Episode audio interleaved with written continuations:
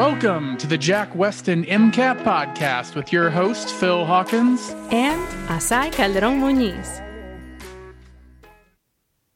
Welcome back to another MCAT podcast. Today we're talking about my favorite topic, which is memory, um, the way that we learn, the way that we hold that information. Um, I think that this is just something that, uh, well, some of you guys know I did my PhD work in memory.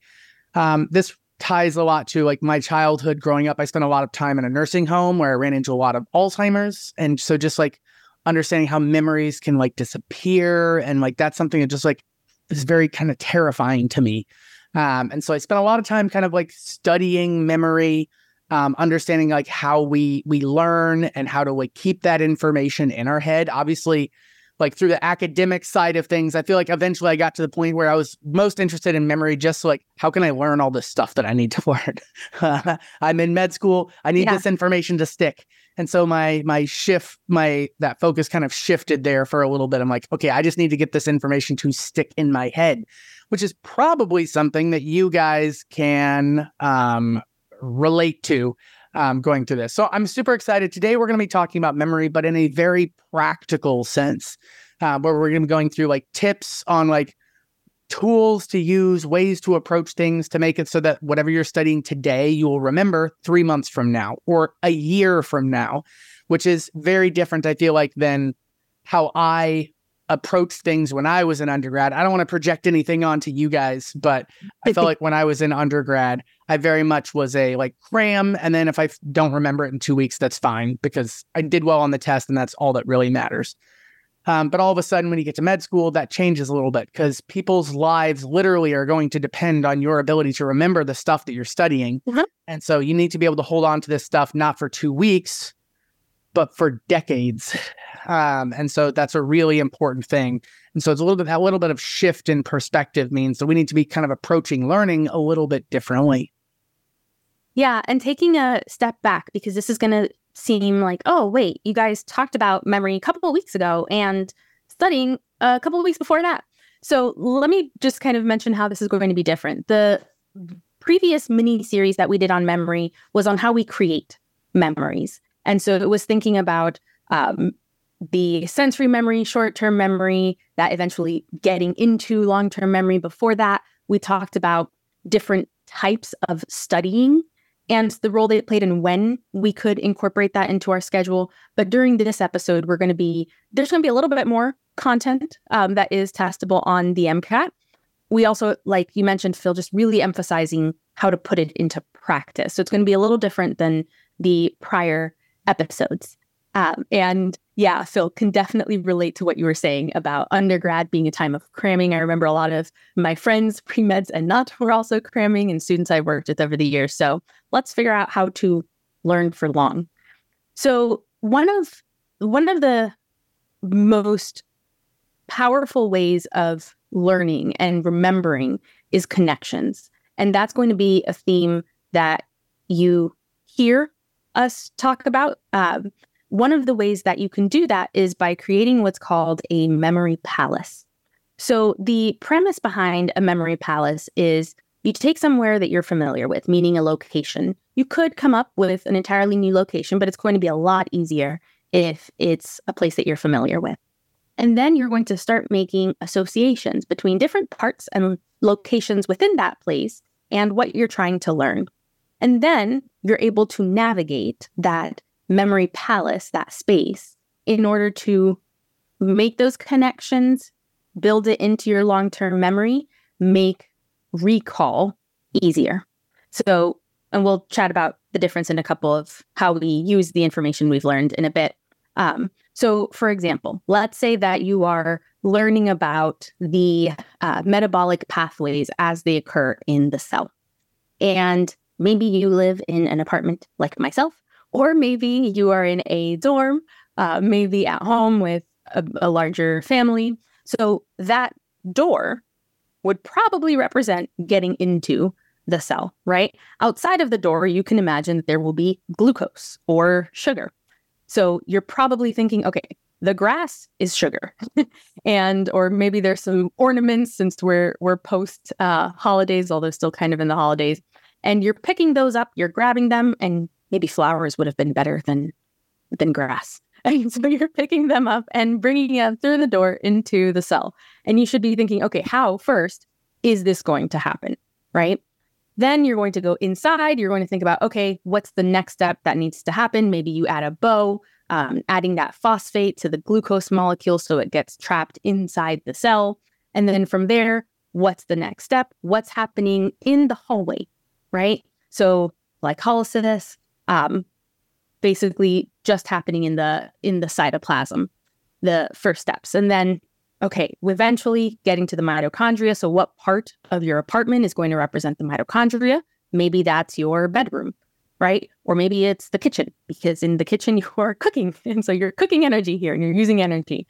And you're going to have different associations as you go through. The idea being then, okay, now that you've gone through, created all of those associations, you can take a step back, theoretically close your eyes and say, okay, I'm going to walk through how I'm going to follow a glucose molecule until it becomes ATP. And you're going to walk through your home, apartment, whatever it may be, with the flowers in hand, adding that ATP, adding that phosphate group, um, figure out, get whatever your mitochondria is, right? Eventually get there, follow the electron transport chain, find your final ATP.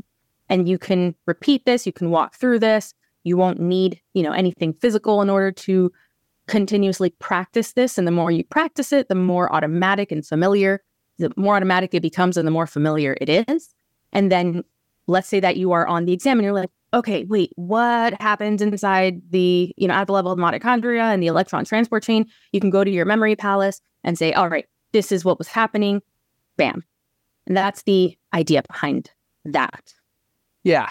It's it's a super interesting thing. I think just kind of like taking like just just like a step back for a moment um, a lot of students are going to listen to this and be like why like i would just rather just like sit down and memorize the stuff like that seems like a lot of work to kind of like go through all of that stuff there's your brain deals with navigation differently than it deals with like semantics and like facts and details. um, I know we talked about memory in the past, like that semantic memory of like details and facts and figures and like data and equations that's your brain handles that differently than it handles navigation. Um, and your brain is really good at navigation. Like if you like imagine like you were transported to the house you grew up in or like at your friend's house, right? And let's say you woke up in their bedroom, how do you get to the bathroom? Right? Like you don't have to think about that. Like you never sat down with a flashcard and memorized how to move around my friend's house. And so mm-hmm. your brain just holds on to navigation really well. And that's really the idea that we're trying to take advantage of here is that our brain just handles navigation because evolutionarily that's a lot that's really important right? Like as like a caveman or cavewoman like how do i get to the blueberry field? How do i get to the water? How do i get back to my cave right? How do i get to like this stream like where i saw the deer right? Like how do i get to all those places? That's really important. So our brain kind of has evolved and changed over time to be really good at handling navigation. Um, and so just being able to hijack that and like, okay, this is the sort of stuff that is going to stick with me long term. And like, you're gonna, like, you remember how to move around your friend's house when you were 10, right? And this is like a decade later, you know, probably more. And at this point, like you still know that. And that's kind of weird, especially if you think about like what were the definitions you tried to memorize in middle school? And like you probably don't have any of those.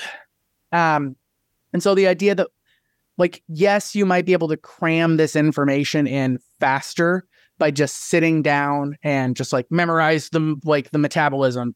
But a month from now and two months from now, that's not going to stick um, and that's not going to be there. And so being able to hijack that navigation side of things is um, is kind of an interesting thing, especially if we're looking for long term. And I just wanted to reiterate, like, just kind of like take a second and step back because I know a lot of students are going to listen to that and think like that seems like more work and not that much like it's going to be like that much better than just memorizing it. But the idea here is that it's a little bit different with the MCAT you study today for a test four months from now you know, three months, five months, six months from now. And so you need to make sure that whatever you're doing today is going to be with you later. And that method of of loci, the method of loci, depending on how you pronounce it. So I think loci is technically correct, although I always say I- loci. yeah. Um, Interesting. The- you say loci. yeah. And so that method of like being able to tie things to navigation is a really useful tool for a long term um, remembering. Yeah, and I think something else that can help uh, basically reiterate that is you can imagine a situation where you're and I know we've talked about this. You're trying to go to the grocery store. You're going to go drive to the grocery store. Instead somehow you end up driving to work because it's what you do at this time typically during the day, right? It's automatic at that point.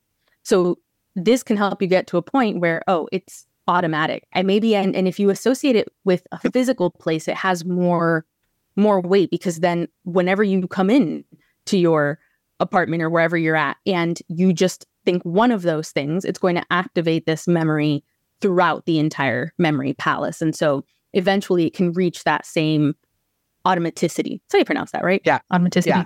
It's it's a Uh, super interesting thing, just like that tie between the hippocampus and location. That's why they Yeah. say also um, that that connection with like memory and location is like so tangled up together in there that that's also one of the reasons that they say that you like it's believed to be one of the reasons that when you walk into a new room, sometimes you forget what you were doing. And it's like that change in scenery, change in location. As I walk into a new room, my definition of where I am changes, and my so my location changes, and that changes my interpretation. And that's just where we're like state dependent or not state, um, context dependent um, memory. And so, like you can imagine, like I imagine I'm in my living room. All of a sudden, all this information comes back because it's tied to that location. Yeah, it's a really powerful tool that you could take advantage of. Let's say that you're someone like me, and that's a little bit um, harder at times. I personally like sticky notes across my apartment. I think that is a more concrete visual for me personally. Uh, and so it's still working on the same principle, right? Because I could close my eyes, walk through my apartment, know where the sticky notes are, know where things are. Um, I also I'm a very tactile person, so physically writing things down also helps. But you can do the same thing at your door, sticky note with what information will correspond to the door, walking into the bedroom, kitchen, etc. Um, and so there are different ways that you can take advantage of this style of memorization. Yeah. My favorite example of that, I had a student who, like, on the fridge, I know I've talked about this story a lot, but on the fridge, she put a sticky note that said, like, mouth, uh, mechanical digestion with chewing, and salivary amylase for breaking down sugars. And she had this, like, whole digestive tract mapped through her house as a way to like remember it. So like the the the closet was the pancreas and the hallway was the small intestine. And Makes then sense. and the bathroom was the large intestine and then like right above the toilet it said rectum and so like the idea was she was tracing the path of food from the fridge to the toilet and she was just connecting those with um, the digestive tract and so like what happens in each area and so on test day when she's trying to remember what happened with the stomach like she's not trying to recall facts she's just trying to remember like what's written on the wall above my tv in my living room it's like stomach parietal cells chief cells hydrochloric acid um, pepsin and like those things. And so it's just like, I remember what's in my living room. And that's not something I have to spend a lot of time and effort to remember. And it just like, I know what's in my living room. I know the art hanging on the walls. Um, and so by like hijacking that and like trying to tie that to the stuff that you're trying to learn is a good way to kind of get that to stick long term without a lot of like continued effort. Yeah, and there's, you know, I feel, you know, this just before this, I, I double checked um, some information, but there's a lot of there's evidence and and pretty strong and interesting evidence that visualization can actually help us perform tasks better too. So th- that's to to speak on the power of visualization. So, for example, having patients who've had a stroke and are having to renavigate walking again, having them visualize each of the individual steps that they're going to have to take, how to walk. And I think we've mentioned this before. It might seem silly, like, oh, I know how to walk. I can explain how to walk. But there's so much that goes into it beyond what we normally think about. Um, and that can help improve their ability to walk again. And it tends to be more powerful and have a greater effect if the person already is familiar with the task rather than starting the task from scratch based on this visualization. Um, also, if the person is less anxious, so in a lower anxiety state, um, you're it seems like you might be more effective with visualization than if you're in a much higher anxiety state. And so I bring this up because this is something that I chat a little bit. I don't go in as much detail about this in the sessions, but in the CAR session that I do that's open to students, we talk about how stress affects our ability to understand what we're reading during that section. This is analogous to that, right? It's going to impact our ability to remember, to uh, in part create the the memories, but also be able to keep them long term. How we uh, pull them back, um, but this is something that you can do with the data, the facts that you're learning. This is something that, as you get into medical school, can be helpful. Thinking about the physical exam when you're practicing and learning the different, um, the different parts that you're going to be doing. Once you get comfortable with it, really focus on visualizing, even if you can't physically practice, and that can make you better at it as well. So great for data, great for physical tasks as well. Visualization yeah. is powerful. Yeah. Uh, another thing I want to kind of focus on, which is specifically about how the MCAT tests things, which is like the difference between recall and recognition. Recall is being able to like recall something from scratch. Now, there's different types of recall, like cued recall, which is like if I ask you, like, you know, what was the best picture winner in the movies last year? Um, and someone might be like, uh, I'm not really sure. And you could be like, well, okay, there was kind of a kung fu based thing. And like, oh, everything everywhere all at once was the winner of the Oscar last year for the best picture. And like that, like, like, oh, because I gave you a hint, that's a cued recall, but you're remembering this from scratch. Now, that's different than recognition, right? Recognition would be like if I gave you a question like, which of these four movies won Best Picture last year? And like, that's a lot easier because like I gave you four options and you just got to pick the right one. Obviously, the MCAT is that recognition side of things because it's multiple choice. And note that recognition is easier than recall. So when you're studying, you need to be kind of like thinking about this. Like, how well do I need to know this? You don't need to be able to draw cholesterol from memory. But if they show you cholesterol next to hemoglobin, next to ATP, next to a protein, you need to be like, that one's cholesterol. And that's that's a much, much easier of a task. And so that's something that you want to be kind of like thinking about overall is like as you're studying, you don't need to be able to draw all the amino acids from memory. Now, amino acids are really high yield. So if you can do that, I don't think it's the end of the world. Um, but like you do need to be able to kind of like recognize like which one is that? Like, oh, that's that's asparagine, I think. Yeah, that's asparagine. And that's different than being able to draw it from memory. So if you get to the point where you're trying to like force recall like like you feel like i need to be able to draw every enzyme from glycolysis and krebs and the electron transport chain. Mm-hmm. don't don't put in that time and effort because it's not the way that you're going to be tested. You're going to be tested on recognition which is different than recall. And so recognition has a much lower threshold like you don't need to know it as well in order to recognize. And because there's so much stuff on the mcat getting the point to be able to recognize every answer that is a much lower bar than being able to recall from scratch everything about everything the MCAT's going to ask you about. Um, I do want to say there's also this like relearning and like after you come across something once, like coming like reviewing it, like it's easier the second time if you need to relearn it. And that's also something to be kind of like thinking about and factoring in. The one thing I would add is there are there is an element of uh, recall that is also important for the exam because there are going to be steps that you have to take. Um, so, for example, let's say that they're asking about energy, right? You still need to be able to pull up the associated equations or right. the relationships um, between the different types of energy, how they, uh, you know, like potential versus kinetic energy. And so there is that element of recall that said, right, once you understand that really well and you understand those connections, it's not, you're not going to need to actively say, okay, what are the different types of energy and let me visualize like what the equation was. You can eventually reach a point where it's it's an almost automatic recall and then you're applying and really just recognizing what direction you're going in. Um, so that's something that I think can be helpful to keep in mind.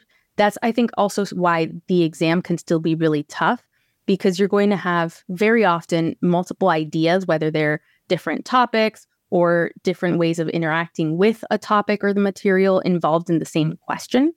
And so you always want to be thinking about when you're reviewing, and we've mentioned this before, what are the component pieces for this question? And that can also help you target should I be practicing these things with, you know, or using some of the tips we're talking about today with equations versus is it a process like, you know, metabolism that might be better suited with method of loci, the memory palace, the sticky notes. And so, because I don't know about you, but that I don't know that that would work as well for equations. If I'm having to sit down and just write a bunch of equations across my apartment, I'm not going to remember that as well.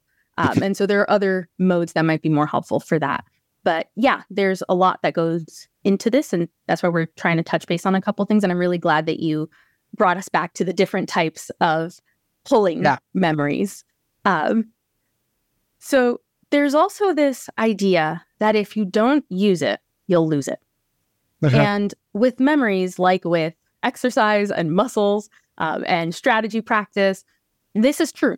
So our we have so many neurons, right? Connecting not just memory, but essentially ways that our body is maintaining homeostasis, things that need to get done. And so there is a lot taxing our mind at any given point in time. And the mind is going to essentially give priority to information that is frequently tapped into. And so this comes to the idea of long term potentiation, which means when we are making those connections and using those connections and those neurons are firing, their connections are going to get stronger. And so when you are practicing learning, doing so consistently, and when you're practicing something that you know you want to memorize and uh, for long term retention, and that you can easily, more easily pull it back when needed, recall it when needed, then making sure to come back to it and actually practice it. So let's say that you are doing optics, and at first it was pretty tough, but you put so much effort into memorizing this. And maybe you created a memory palace, but then you don't use that memory palace. So you put all this work into it, and then you don't actually use what you created. Those, the strength of those connections is going to be weaker than if you say, okay, yeah, I haven't done optics in a while, but you know what? Let me just go through my memory palace again. And it's going to be, you're going to be faster at pulling that memory palace when those neurons have fired together more frequently. Yeah, that's a, a big thing. And I actually think that that's more useful for those equation side of things is that like use it um, and that helps you retain them. That's why oftentimes when students are doing like trying to learn equations, my biggest piece of advice is do lots of practice questions um, there's something about like when you solve the question, there's like a little dopamine release in your brain of like, yeah, good job, I did it. And your brain is like, oh, whatever I was just thinking about was useful. And so it holds on to that information for longer. And so, like that equation that you just used to solve that question, when you solve that question, your brain noted, like, hey, that was useful. So it's more likely to hold on to that long term. I know I've talked about this before, but one of my favorite experiments involved like two groups of students memorizing the same list of equations. And both students memorized them pretty well and like memorize them. And then we're going to quiz you on them in 10 minutes. Um, they did the same. But the group that did practice questions, they remembered it better in two weeks than the original, than the, the group that didn't do practice questions. And so once again, I kind of want to like hammer this difference between like short term cramming and remembering things long term. So, like, if I need to remember this months from now, like, I like if I want, to remember it just for the next two days, honestly, just sitting down, powering the equations, not doing any practice questions might be like as like that might be faster and that might actually hold the information there and you'll be able to hold it for a day or two. But if you are testing on it in two months or three months, that's not going to be so. that's not it's not going to be there. And so while it may be faster to just do like try to bulk brute force memorize something, um, it's not if you're going to have to redo it again and again and again, then that's not actually more time efficient um, because you need to be able to retain this long term. And so, kind of talking about like this, that that's also something I see a lot with students as they're like trying to study for the MCAT. They're trying to do what worked in undergrad. And in undergrad, you can do that brute force. I'm studying Tuesday for a test on Friday, and that's fine. But if you're studying like in September for a test in January, all of a sudden that strategy isn't going to work. And so doing lots of practice questions is really useful.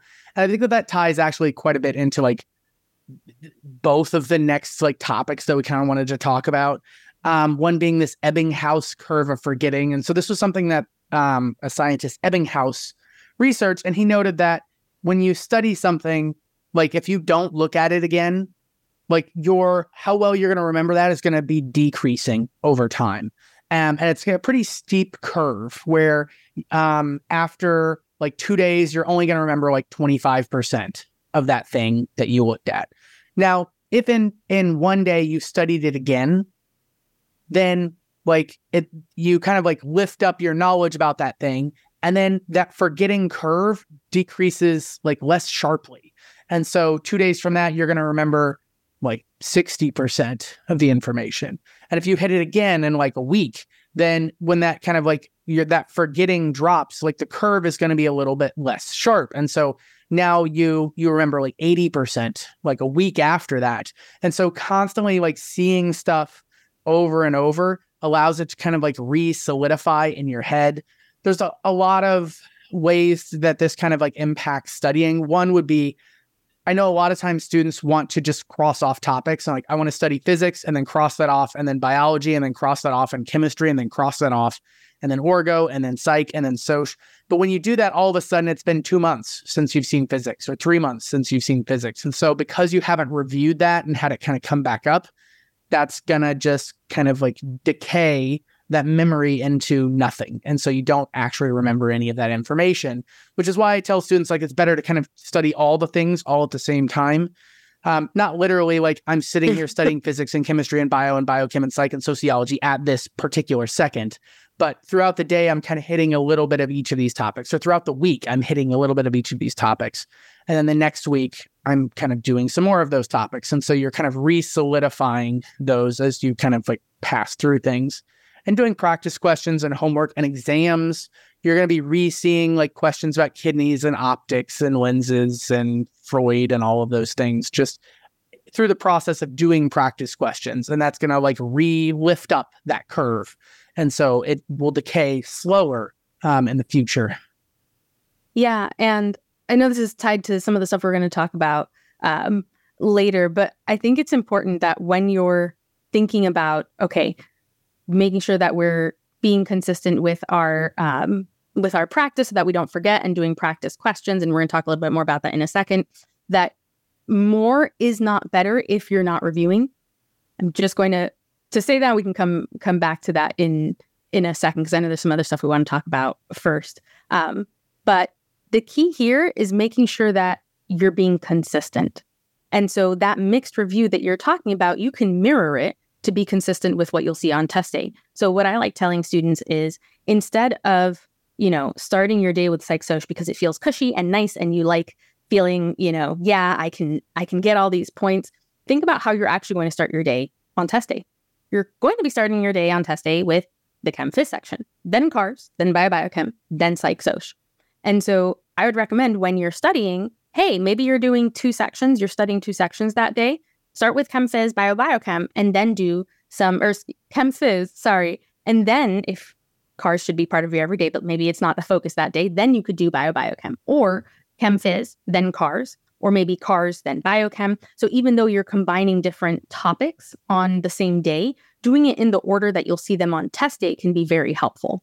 And so you also want to study under different conditions just to get yourself prepped for that mentality, but consistency should take priority. And so I think that's another concrete tip for when you're studying for the MCAT. The same thing goes for the daily passages. So, in case you didn't know, we don't just have CARS daily passages on Jack Westin website. We have really a ton of great science passages as well, and science questions and practice that you can use um, to overcome this this exponential curve of forgetting.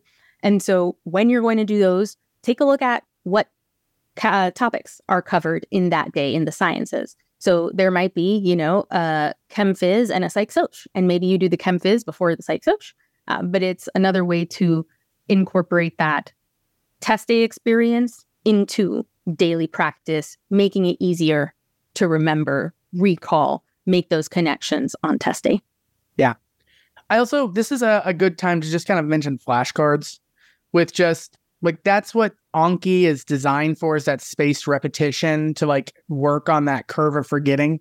And so I want to be clear like when I say kind of like review these things over and over, I'm not going to say like if you spent 2 hours studying magnetism last week that you need to spend 2 hours looking at magnetism again and going over everything again, but just like a little bit of a refresher. Like what were the equations? What were the right hand rules? What's going on with that? Like putting in maybe 5 minutes 10 minutes, just one minute, just doing a flashcard on it will kind of like re solidify that in there. And that's why Anki is really useful. Um, that's why we have our own kind of like version of Anki and we have our own flashcard decks. I do want to do a quick pitch just because I know a lot of times students go to the Jack Westin and use the flashcards. Um, I know that we have the MilesDown deck and the Jack Sparrow deck, which are some of the most common um, and like favored ones. We'll say the Jack Sparrow one is much more thorough and much bigger, but there's a lot of lower yield stuff on there. So I recommend the Jack Sparrow if you've got eight months to study or six months or eight months. But if you have only like three or four, I think the MilesDown one is better. But I would actually say don't use the MilesDown one, use the Jack Westin official deck because that's just a modified and updated version of the MilesDown where we've um, added some new flashcards, removed some flashcards of stuff that like were just wrong or had some some things, and we've tweaked some flashcards in there. Um, and so I just want to kind of like recommend that if you're thinking like, oh, what flashcards should I be doing? Um, but that'll allow you to kind of like add in this spaced repetition just inherently into your studying by just doing so many flashcards. And you can do those flashcards at while you're at lunch, while you're waiting in line somewhere, um, you know, while you're yeah, doing your evening like relaxation. I'm gonna take a bath and just do some flashcards real quick. Um, don't drop your phone into the bath if you do. I that. was gonna say the same yeah. thing. um, yeah.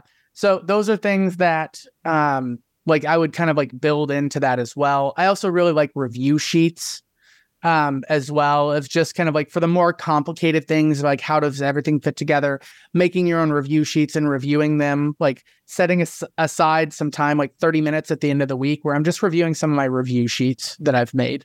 Um, I think that that is a good, worthwhile use of time to make sure that honestly, you have to study less in the future um, to kind of regain this information. You're just kind of doing a moment of maintenance. Yeah. And with the flashcard decks, um, I know there's also the amino acids flashcard decks. Amino acids keep coming back, y'all, because they are the single highest yield science topic. And yeah. you will see them across sections. So yes. just making a, a plug for that as well. Um, yes, and please do not drop your phone in the in the tub in the bath. Yeah. Uh, with the review sheets, I want to pause here, and you know, we get questions sometimes of should I be making my own? Should I be using ones that are already uh, created. I know that the Jack Westin Facebook group has access to Jack Westin specific uh, review sheets that have been created. So that's a Facebook exclusive. Uh, but I encourage students to make their own.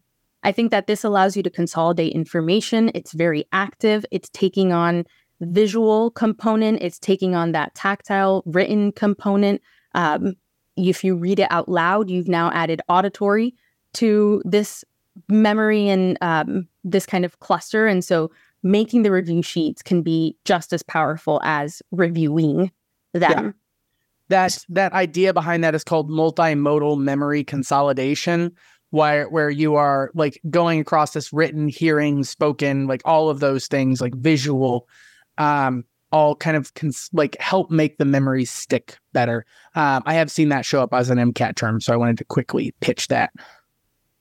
And then coming back to the testing effect and being able to better remember and essentially better learn the information when you are trying to think about it long term.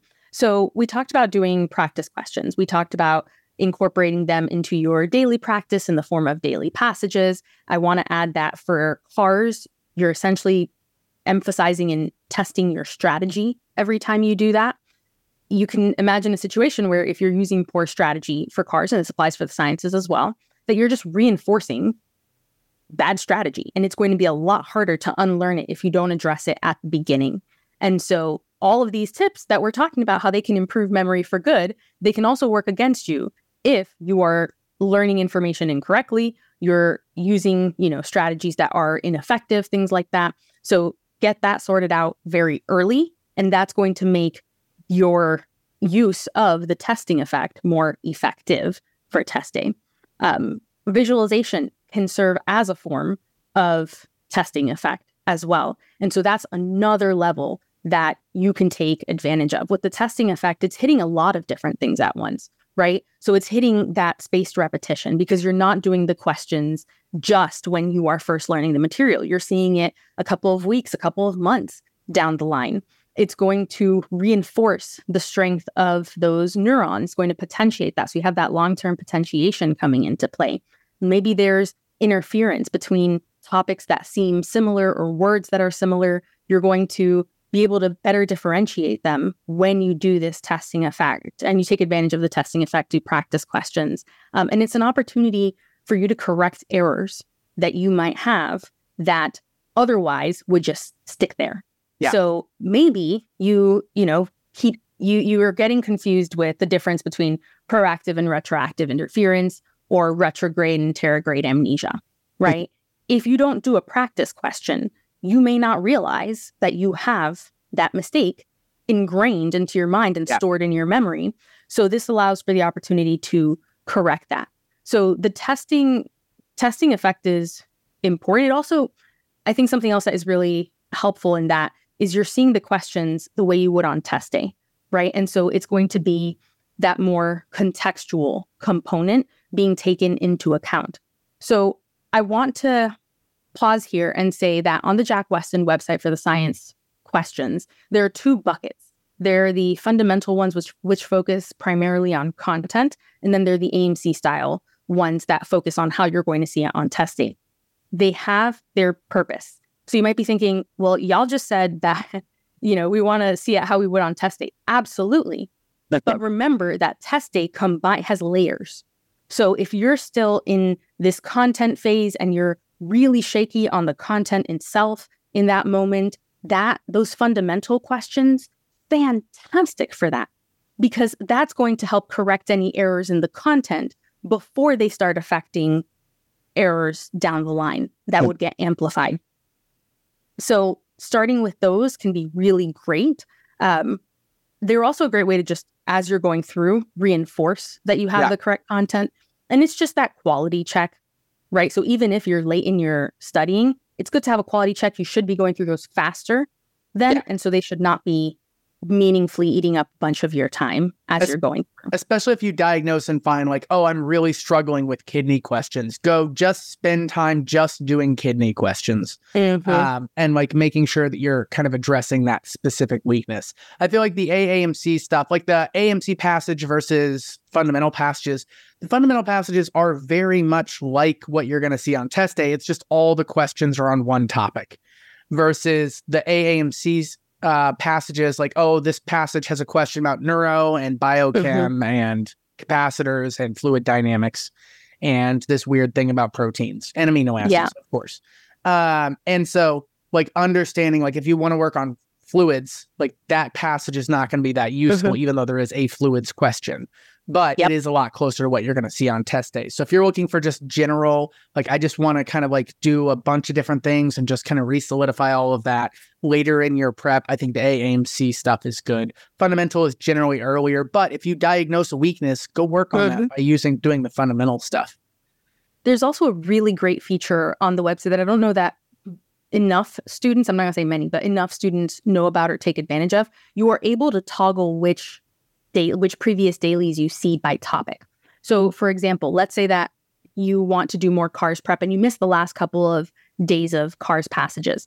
You can scroll down and then there's going to be a drop down and you can select just cars and it will show you the most recent cars passages. You can do the same thing for the sciences. Mm-hmm. And so you can say, okay, I want to see, you know, chem phys and it will show you the chem phys passages that have been uh, that have come up recently. And so you don't have to feel the need that, oh my goodness, I missed a day or I want to do, you know, kidneys or fluids or something and I missed it when it came up. And so now I won't have the opportunity to do it again. That's not true. Yeah. You can go back and see what has already been uh, posted. So that's something else that you can concretely take advantage of when you're thinking about how am I going to maximize my use of the testing effect, this long term potentiation, right? Um, when you're studying that multimodal um, encoding and retrieval there. So different ways to go about this. I just really want to emphasize more is not better if you're not understanding why you're missing questions. Yeah. Okay. I, I cannot emphasize that enough because what's going to happen is what are you doing based on the conversation we just had? You are reinforcing bad habits. You are not realizing errors in your content. Um, so you want to make sure that you are doing that appropriately. I think right. having that understanding of why is important. Yeah. If, if I fundamentally do not understand endocrinology, my first step should not be do 200 endocrinology questions. My Correct. first step should be try to understand the content and then check and refresh and like do that like kind of like spaced repetition, like reminder of what's going on by doing practice questions. I do. And, yeah, go ahead. Phil, I know in the course you emphasize a lot of connections in yeah. the the videos.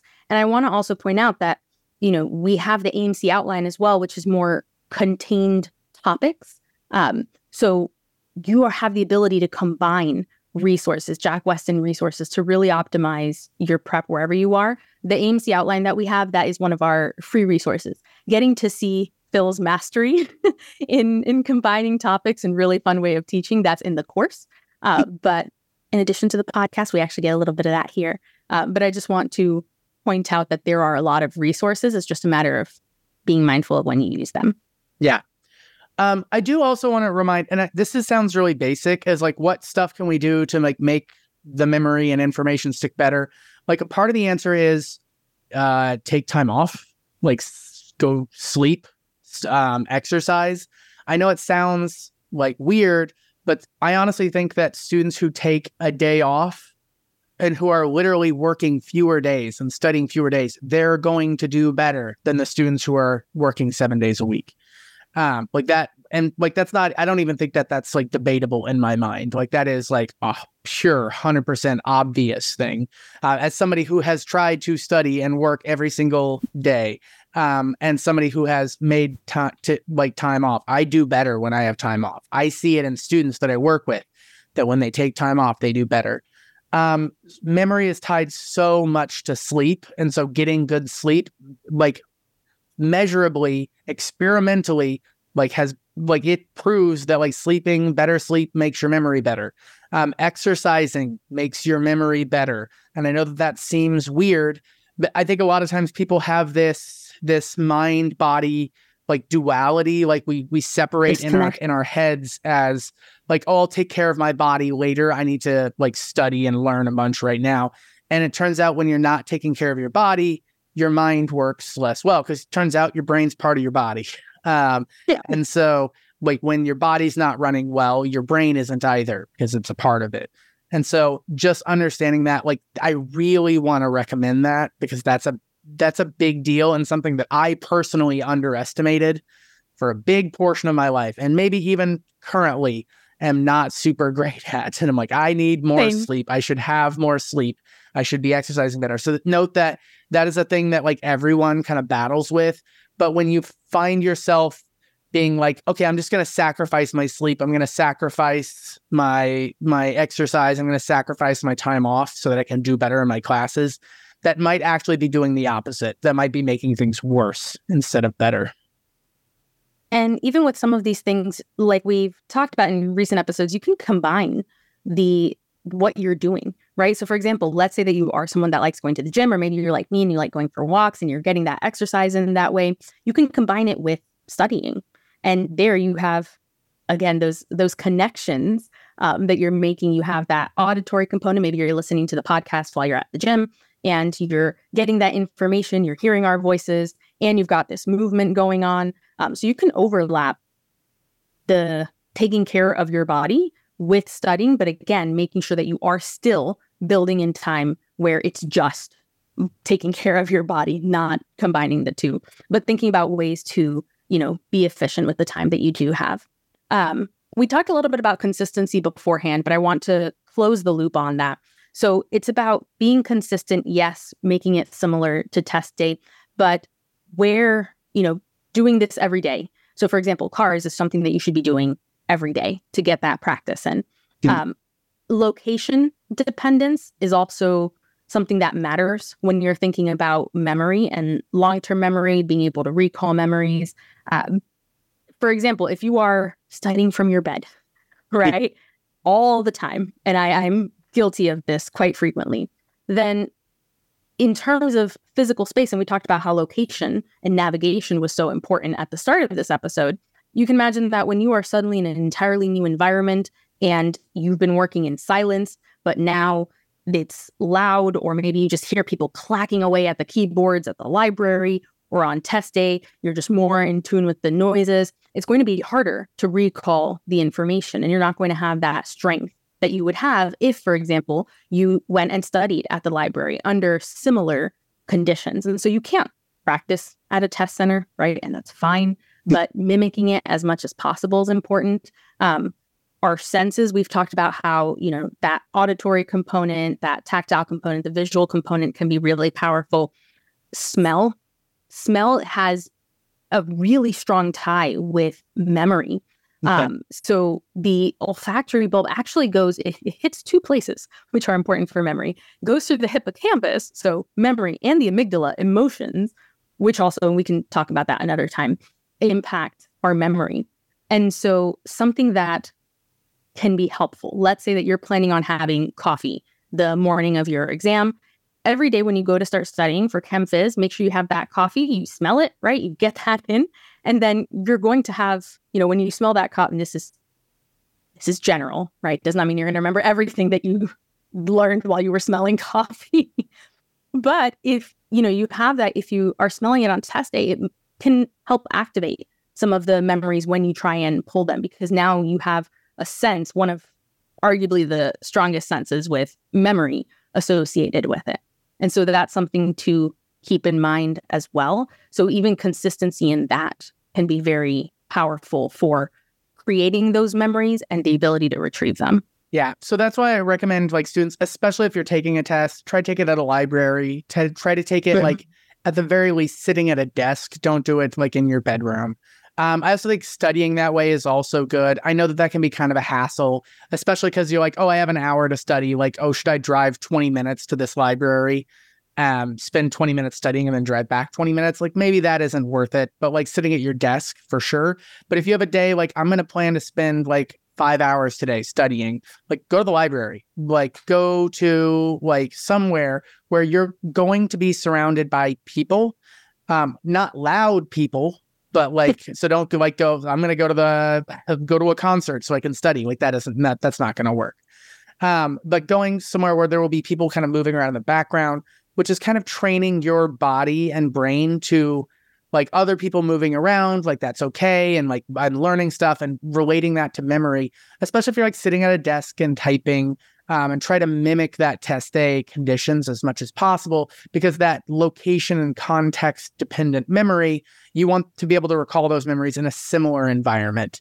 Um, like during your actual test day. Not only that, but it also helps just remove anxiety as a component of that. If your test day is so different from how you've been studying and taking all your practice tests, that's going to lead to more anxiety kind of because it feels different.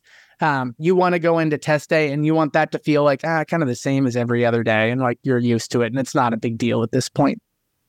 Yeah. And one of the reasons I tell students don't freak out if you don't get to practice every single time as though it were test day conditions is that you also don't want to get to a point where you can only you know, you only have these associations with one specific library, right? Yeah. And so if you study under perfect conditions every single time, if things don't go perfect on test day, eh, it's going to be a little harder. Yeah. So with cars, I actually tell students don't feel the need to only do it at the very first thing in the morning. Every so often, toss a day when you're a little tired, when you're a little stressed. Um, you may not do better on that passage. You may not do the best on that passage, but when you do your best on that passage and you make sure to practice the correct strategies, then you have a little bit of a buffer when you get to test day because you've done a couple of passages under those more intense conditions. So it's not the end of the world, but always prioritize test day conditions if you can. Um, and hopefully you found these tips helpful. Let us know what your uh, favorite tip or the one that you're planning on trying out is, and then send us any questions that you might have for our next AMA. And again, podcast at jackwestin.com or submit them in the Q&A on the Spotify